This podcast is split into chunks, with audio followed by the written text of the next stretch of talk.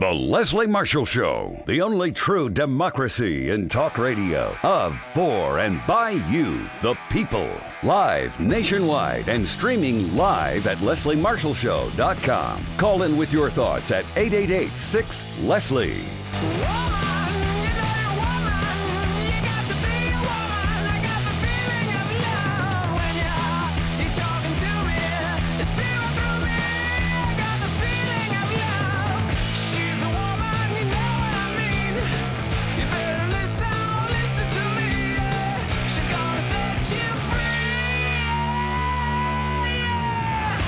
To set free. Happy Monday. I'm Leslie Marshall. Welcome or welcome back. Only True Democracy in Talk Radio of, for, and by you, the people. Hope everyone had a wonderful and safe weekend as we get closer to the holidays. We're glad that you are able to join us. We know a lot of people busy with work, shopping, and things like that, but it's essential that we talk about things that matter to our nation.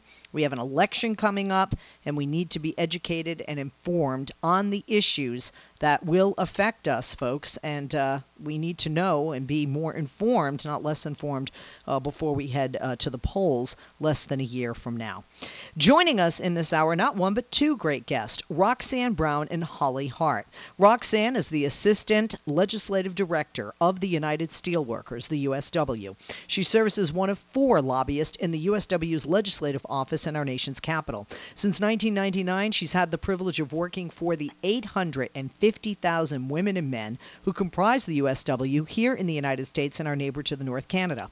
Holly Hart is Assistant to the International President and Legislative Director for the USW, the first woman to serve as Chief Lobbyist for the USW. Way to go, girl. Prior to becoming Director of the Legislative Department in December of 2006, she served as its Assistant Assistant director and as its Legislative Representative.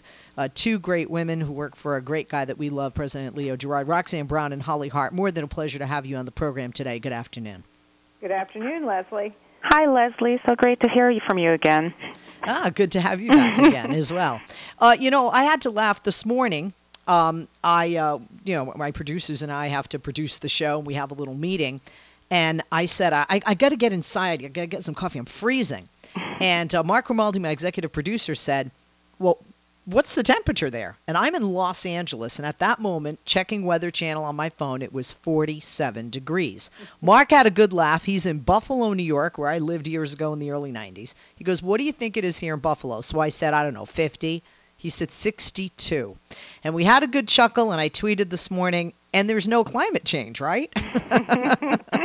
um, I think all we have to do is just look at how crazy the weather patterns are here and throughout the world, and uh, that's uh, that's pretty much uh, obvious. Uh, let's talk about uh, two things that are very important, not only uh, coming up in elections and when we look at who we elect on a state level and on a federal level, but really how it affects us um, our pocketbooks, our jobs, our economy, and certainly our lives and our livelihood. And these two issues are trade and climate change. Um, the USW and the AFL-CIO, for which President Gerard's a vice president, busy enough guy, right, uh, have joined the International Trade Union Confederation, the ITUC, at the 2015 UN Climate Change Conference that took place earlier this month. And afterward, you raised strenuous objections uh, to as you should, the proposed TPP because it damages a lot of things. Um, let's start. Um, uh, Roxanne, we'll start with you. First of all, even if it just damaged one aspect of the numerous areas it damages, one umbrella of damage is the environment, and another are American workers. Could you speak to us more specifically about those two areas that would cause the TPP would cause great damage to the environment and the American worker? Sure, and I think it's just really imp- appropriate actually that you led with the weather. And it's actually 70 degrees here in Washington, D.C., and it was 75 degrees in Washington, D.C. all weekend. And the irony of all of this is that, as you mentioned, Leslie, the United Nations had their conference of parties um, this month to craft a new global climate agreement to actually get at what's been happening around the world over the last really 20 years in terms of you know an increase in temperature and extreme weather events and activities that have have really served to just um, you know to to impact greatly some of our coastal communities. And so you know we're we're in a very strange time right now when it comes to our climate, and our policies really do need to work to help mitigate the effects of climate change that we're experiencing, and not just our climate policies, but as you mentioned, our trade policies should focus on that too. And you know one of the the biggest challenges I think with the TPP is the fact that it includes this investor state dispute settlement, which would allow uh, multinational corporations and investors to to challenge the actions that foreign governments may take around environmental policies, like we have in the United States with the Clean Power Plan. Um, if they think that those rules or laws or regulations cut into their profits. So basically, you know, any corporation that exists outside the United States, if they are uh, conducting business through this agreement with the United States and they think that, you know, our environmental policy makes them less profitable, they can challenge that. That's not good policy helping to get us to a place where we're actually mitigating the effects of climate change and, and making our country safer for our future and making really the world safer for the future. Um, I also, uh, uh, you know, and it's so funny. I just had to look. It's 56 degrees here in Los Angeles today. Okay, I mean, yeah, I mean, when people on the East Coast this time of year are normally complaining to me because I'm from the Northeast, you know, what, you know, what, what's the weather there? You know, people always do this, um, and uh, just, uh, just had to share that.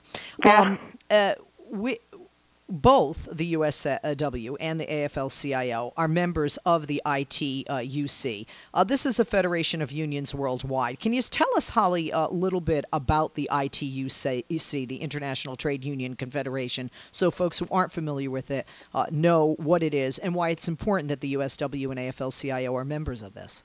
Well, it's very important, Leslie, because um, as you know, corporations have become more and more global in their scope so too must working people become global. And the International Trade Union Confederation is a great forum for organized labor to work collectively on a range of issues that affect working people, you know, such as climate, evidenced by their participation at the uh, Conference of Parties on Climate Change, and also in other forums such as um, the uh, delegates to, you know, various other social issues that, that affect working people.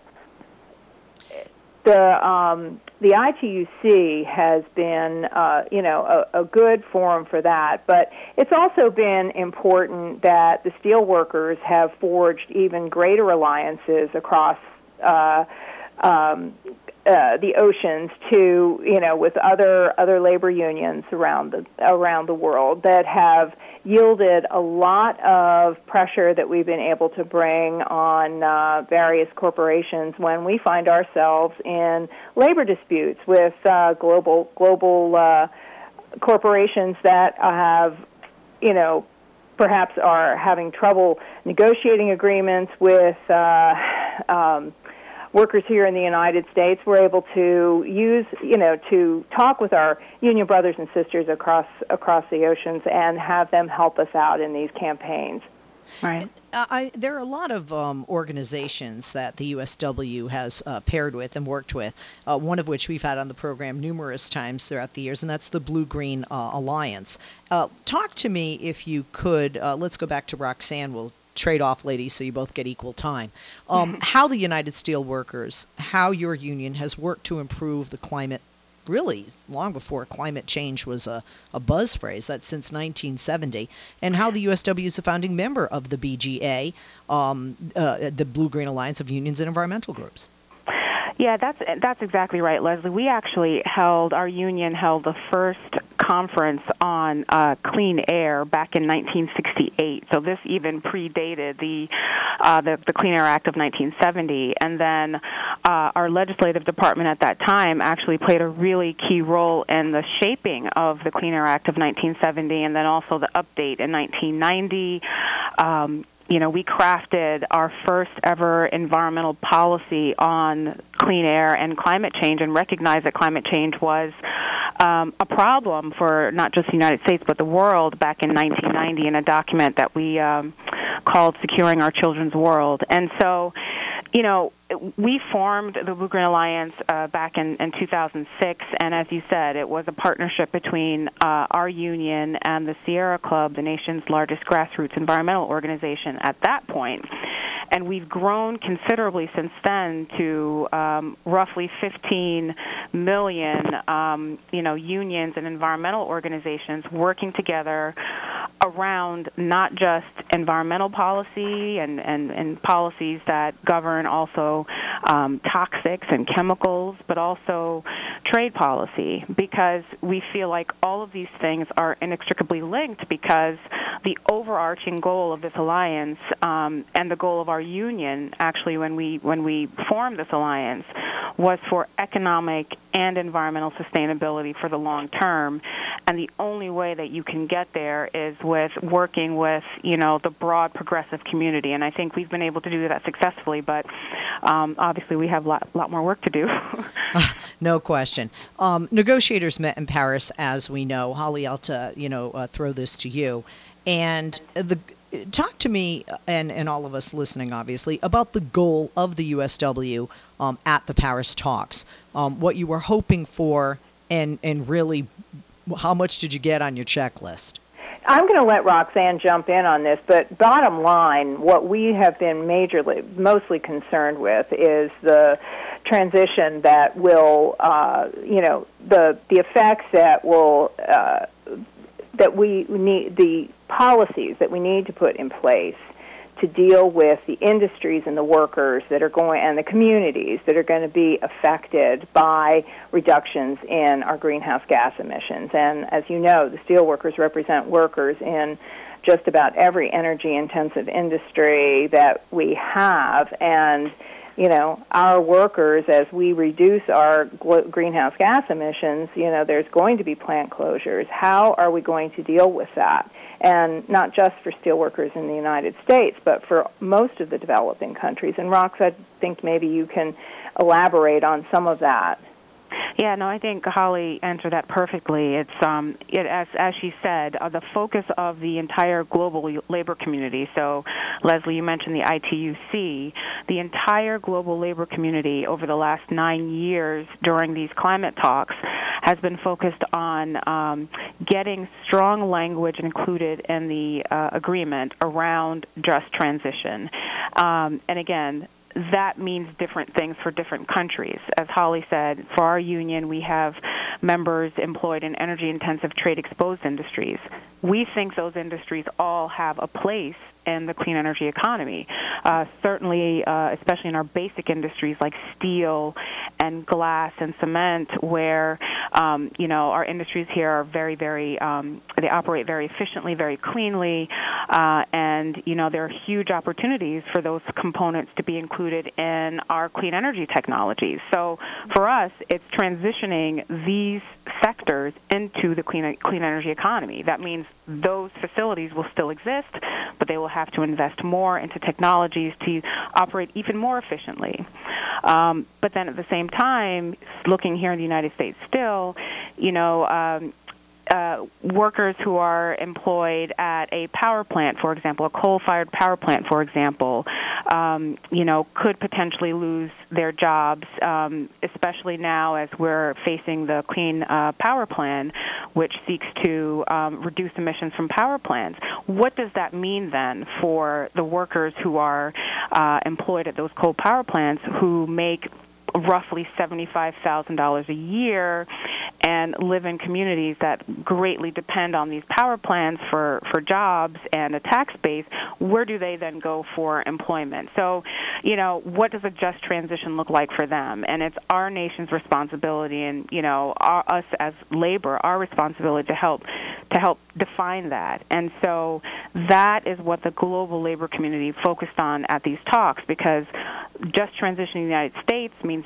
means you know different thing for just transition for workers in the EU and in, in Africa, etc. So um, we were successful in getting some strong language included in the preamble of the agreement. It's not um, completely where we wanted it to be, but at the end of the day, workers know that as all of these nations met together to craft this agreement, workers were thought of and included in the agreement. And that was a success on the part of the global labor community.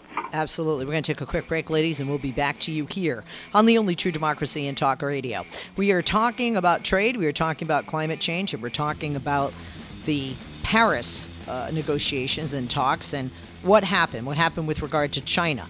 Uh, what happens regarding American industrial workers and the situation in China? and let's talk about some of the frustrations that are highlighted by what's going on overseas. We're going to talk more about the TPP and why this is bad. We've got a lot to chat about. You can join us. Pick up the phone if you have a comment or a question. 8886 Leslie, 888 653 7543 is the number. We'll be back with Roxanne Brown and Holly Hart, both of the United Steelworkers. Follow them on Twitter at USW Blogger. Also, follow at Steelworkers. The website for the USW is usw.org. Quick break and back to you and our guests right after this. Don't go away. Guest, the Assistant Legislative Director of the USW, Roxanne Brown, and Assistant to the International President and Legislative Director for the USW, Holly Hart. Ladies, thank you for holding and uh, welcome back. Um, whichever one of you wants to answer this, how's this? I'll just throw it out there for you. Um, we watched, I think everybody saw on the news, uh, photos of Beijing, which made Los Angeles back in the days with smog look like a, a, a walk in the park. They raised yeah. their pollution alert in Beijing, first to orange and then red, and they closed down much of the city. The, the, the smog was literally life threatening as it was settling in. Um, does that situation in China ha- further highlight the frustration for American industrial workers, ladies? Well, I think we probably could both jump in on this, Leslie, but uh, I did want to talk about this in the context of some other talks that were going on at the same time as the uh, climate talks in Paris, and that was at the Organization of Economic Cooperation and Development. They have a specific committee devoted to steel. And in that steel committee, um, over the past couple years, they've been talking about and dealing with, trying to deal with, and come to terms with how the rest of the world deals with the problem of what we call global overcapacity, wherein China is sort of the 800 pound gorilla in the room. Unfortunately, um, China, China, is not a member of the OECD, but they have been invited guests over the years, and uh, unfortunately, their representatives were not able to attend this meeting, but did attend the climate talks. Um, while Beijing was cloaked under a week long fog of pollution. But uh, what you see in the steel industry is kind of indicative of what what we're going, you know, what we're seeing all around the world, but in China, um, their production totally dwarfs that of any other country in the world. Hold that thought, ladies. That's our shortest segment. We're going to take a break. When we come back, I want to talk about why and what that mass production does to the environment, to the workers, and how it hurts us over here in America. We'll be back.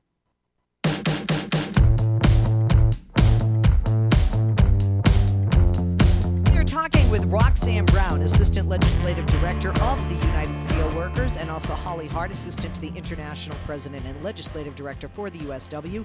Follow President Gerard at USW uh, blogger, and uh, also be sure to follow the USW, the Steelworkers, at Steelworkers. The website is usw.org.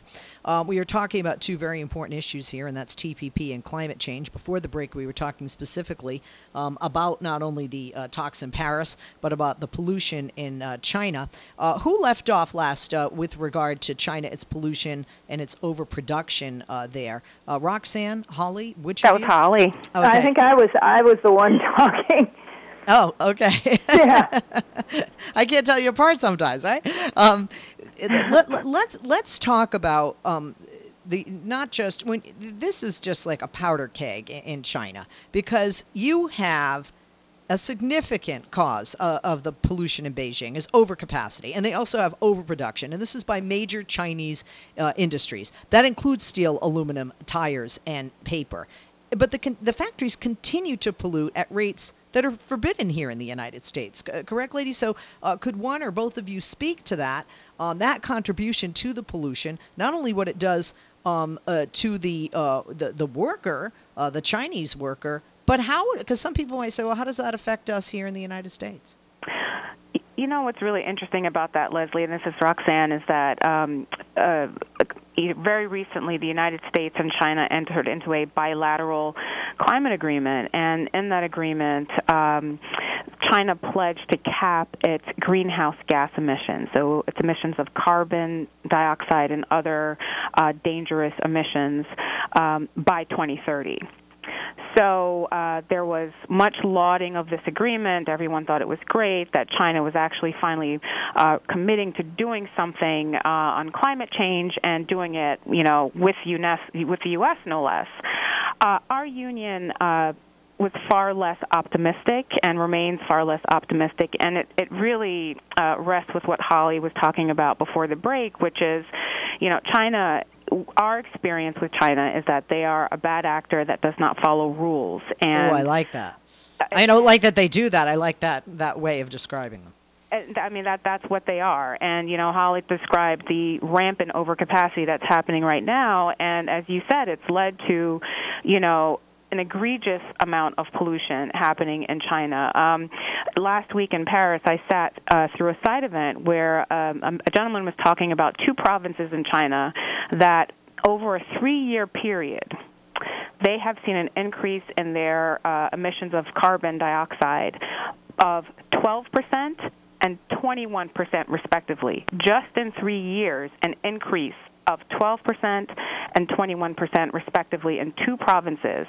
And what's happening in both those provinces is ramped up manufacturing activity. So again, to Holly's point about overcapacity, you know, they are that 2030 date is looming out there for them to cap their greenhouse emissions. So between now and then, they're trying to do as much as they possibly can in the way of manufacturing, um, which is then having a terrible uh, uh, impact on our members here, our workers here, and all of the industries that you just mentioned, Leslie. I mean, since the beginning of the year, we've had over 10,000 job losses in our steel sector here domestically, and it goes to the overcapacity issue that Holly spoke about. So, they're ramping now, now, now let me ask you, if you don't mind me uh, jumping in. Yeah, when China continues to produce at this rate, um, first of all, the world market is saturated. So what That's this right. does is it keeps their workers employed, and what that means for American workers is they lose their jobs because the industries are unable to, to compete when you have unfairly subsidized state-owned enterprises in China.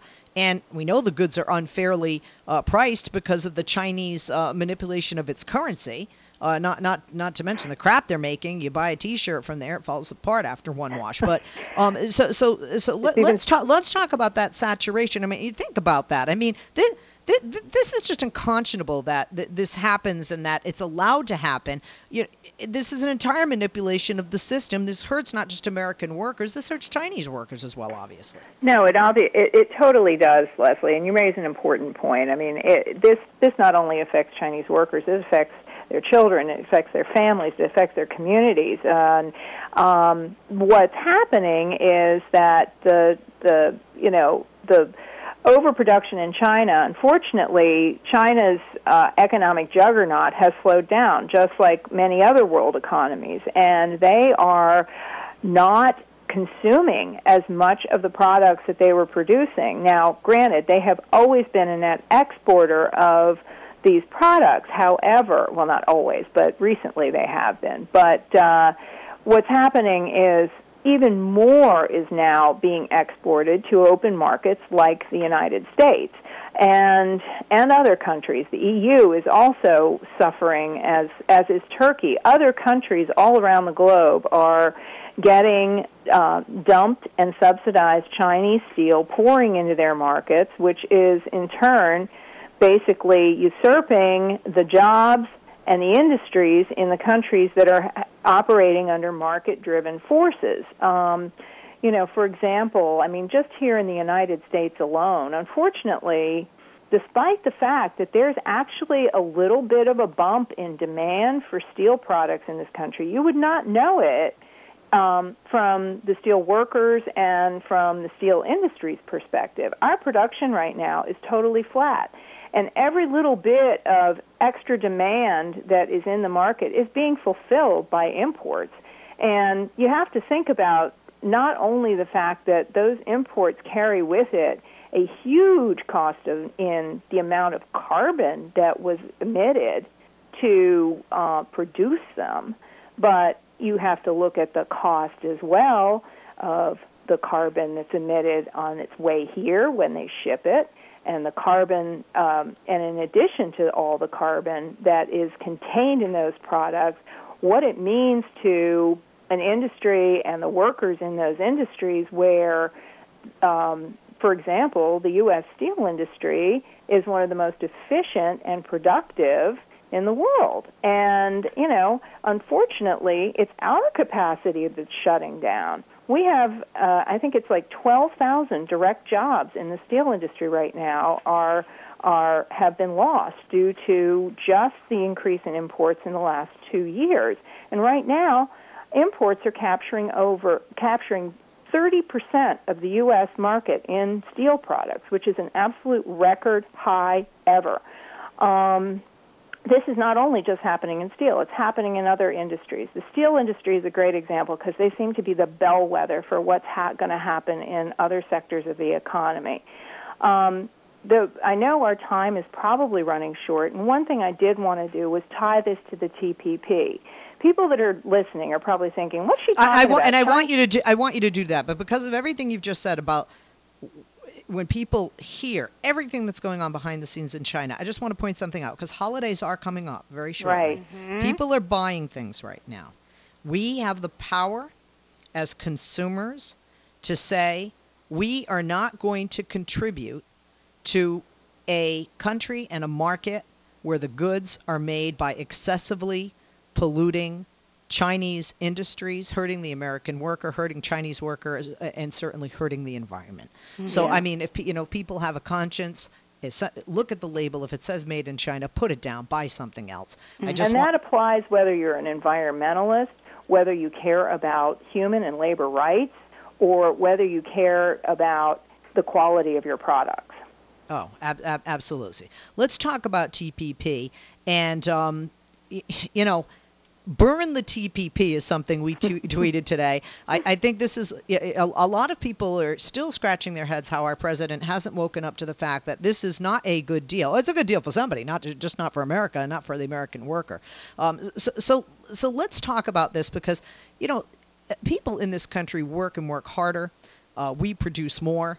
And right now, corporations are cutting the pay of these workers, cutting the benefits of these workers, uh, sending their jobs overseas, uh, you know, closing up factories and sending them overseas.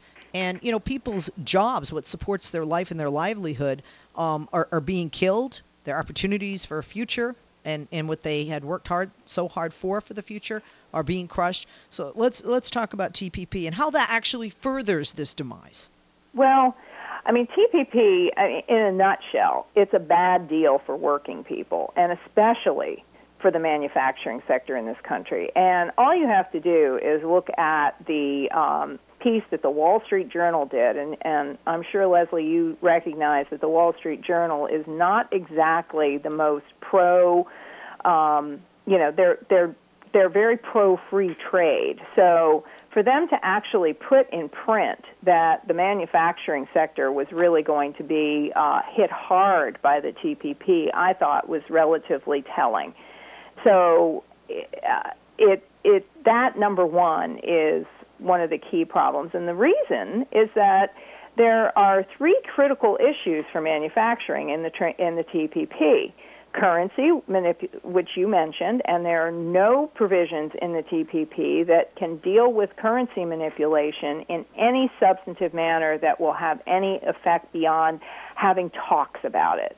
Um, the other thing is what they call the rules of origin, which is the domestic content provisions of items that are manufactured in what will be TPP countries. The U.S., the United States, the United, not the United Steelworkers, but the United States is going to be a TPP country.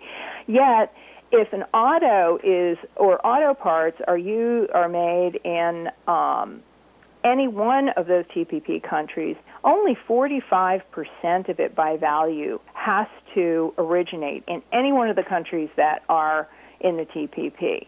And that means that there's a vast majority of the auto that can be made elsewhere. There's other things like um, auto bodies and glass, like uh, auto glass, that are in a whole different category, and they're counted differently, and they'll really suffer. So, you know, for worker to, to be a representative of the workers that do those things, the TPP is going to be devastating for our sectors. Then the other thing is what you raised earlier state owned enterprises. The fact that uh, the TPP really doesn't get at the majority of the problems with state owned enterprises. It uh, regulates um, state owned enterprises at the federal level, or, uh, and I won't even say it regulates them, but it addresses them in a very minor fashion. However, the majority of all the state owned enterprises in China are at the sub federal level. So it would be like, at, like in our states versus, um, you know, by the federal government. So, you know, again, it's going to, you know, be a failure for manufacturing workers especially and all the communities that depend upon that. I mean, people are recognizing more and more that we're all in this together. When a local factory goes down, so does the tax base diminishes. Your public services decline. Teachers lose their jobs. I mean, it, it ripples throughout the entire community.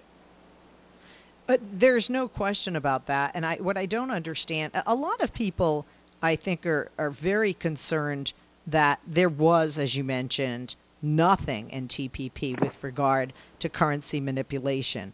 We really can't have any kind of a trade deal unless that's addressed. Would you agree, ladies?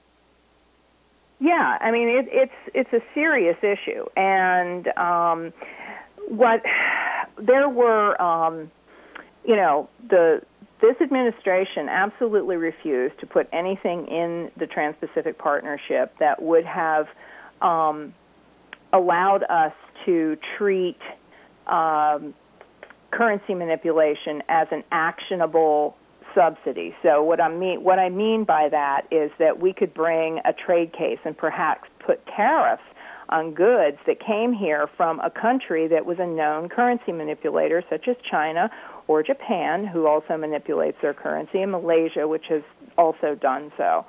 So that, you know, the lack of any effective mechanism to deal with currency manipulation puts our goods at a at an immediate disadvantage because and I'm I'm going to get this wrong because I'm not a numbers person, so I was. I'm about, not either. So. yeah, so so maybe I won't try to explain currency manipulation in any kind of number fashion, but but bottom line, it makes our goods more expensive when we export them to a country that's manipulating its currency, and it makes their goods cheaper when they export it to us.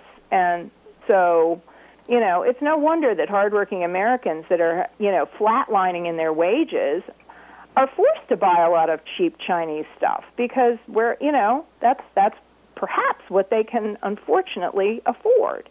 And, you know, and frankly, it's the there's so much of it, it's it's pushed out the manufacture of the goods here.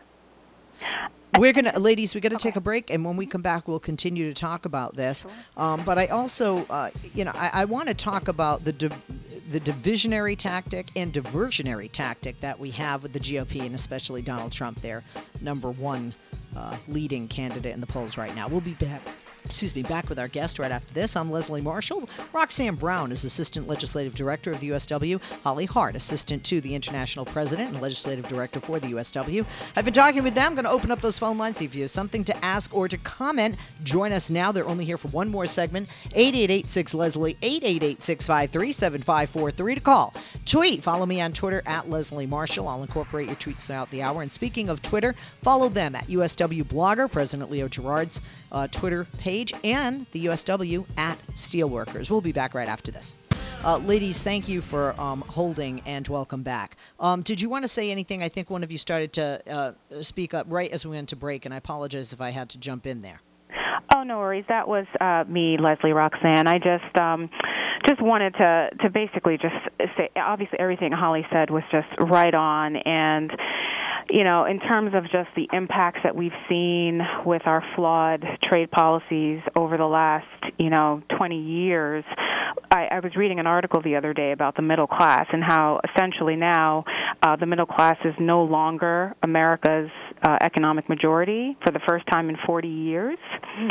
and it shrunk from 61% to 50%. And you know, it's largely because of of everything Holly talked about with respect to our flawed trade model and you know going into this process with the TPP, and if this agreement is in fact, um, you know, uh, approved by Congress, you know, I, I shudder to think what that number is going to be in the next 10 to 15 years for the middle class. I, I want to talk about the uh, election coming up and obviously the candidates. Um, GOP presidential candidate Donald Trump is urging Americans uh, you know, take their country back, and that you know everything's wrong with this country, and everything that is wrong with this country has to be blamed on someone. Uh, he wants to blame, uh, and you know, by using hate and fear, he wants to blame Muslims, Syrian refugees, Black Lives Matter activists, Latinos, uh, women, especially undocumented uh, immigrants, and even more specifically, undo- uh, undocumented uh, Latinos.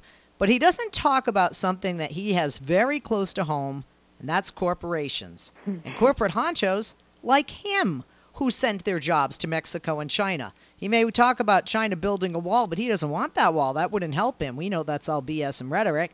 And he and he slams China and talks negatively about China, but profits from a lot of what we've talked about with regard to China uh, on the backs of people here in the United States who have lost their jobs. Right.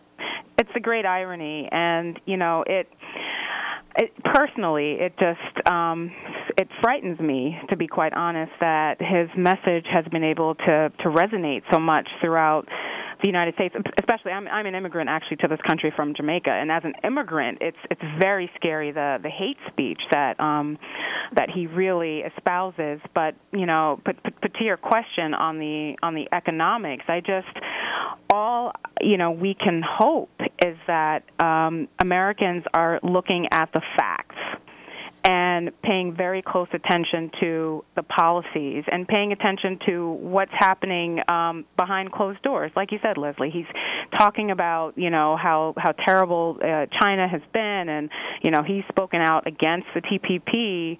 Yet Trump Enterprises has benefited greatly from from the workers in China um, and and you know having uh, corporations in China. So, you know, we just hope that people are really paying attention to the facts and looking at the candidates who are speaking about the issues that are really key to working people.